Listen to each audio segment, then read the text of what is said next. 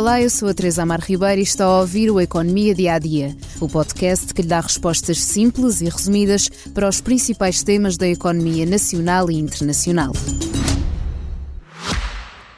Já visitou hoje o BPI Expresso Imobiliário?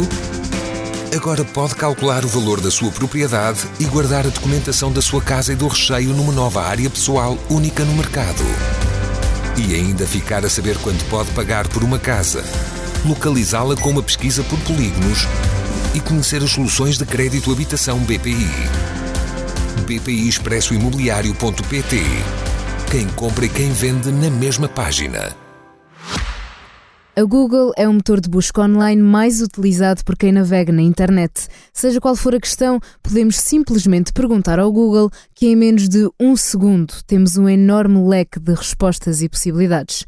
Mas agora os Estados Unidos da América levaram a Google a tribunal num julgamento que começou esta terça-feira.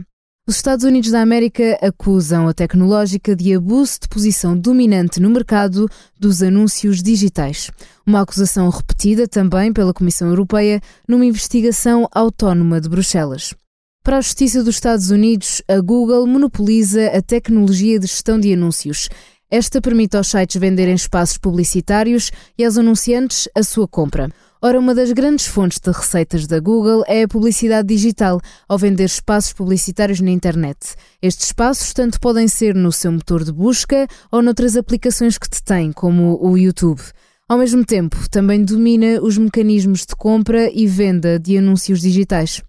A justiça norte-americana alega que a Google eliminou a concorrência de tecnologia de gestão de anúncios nos últimos 15 anos, comprando concorrentes e forçando anunciantes e editores a usar os seus produtos. E desta forma, o monopólio Google fica ainda mais forte e com menor concorrência, podendo subir os preços da publicidade. Um dos pontos de acusação à Google é que esta pagou à Apple e outras empresas para que usassem o seu motor de busca nos respectivos equipamentos dificultando o acesso dos utilizadores a outras ferramentas de pesquisa. Mas a Google vem argumentando que os acordos com os fabricantes de equipamentos não eram exclusivos, permitindo aos cidadãos alterar o motor de busca pré-definido.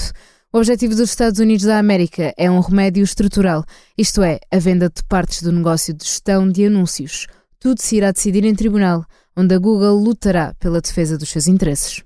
Por hoje fechamos o Economia Dia a Dia, mas antes de me despedir, convido a ouvir o podcast de Comissão Política, Os Jovens de Costa e o Bebé no Colo de Marcelo, com moderação de David Diniz. A análise é feita pelas jornalistas Eunice Lourenço, Rita Diniz e Margarida Coutinho. Obrigada por estar desse lado. Se tem questões ou dúvidas que gostaria de ver explicadas no Economia Dia a Dia, envie um e-mail para tearribeira.express.empresa.pt. Voltamos amanhã com mais novidades económicas.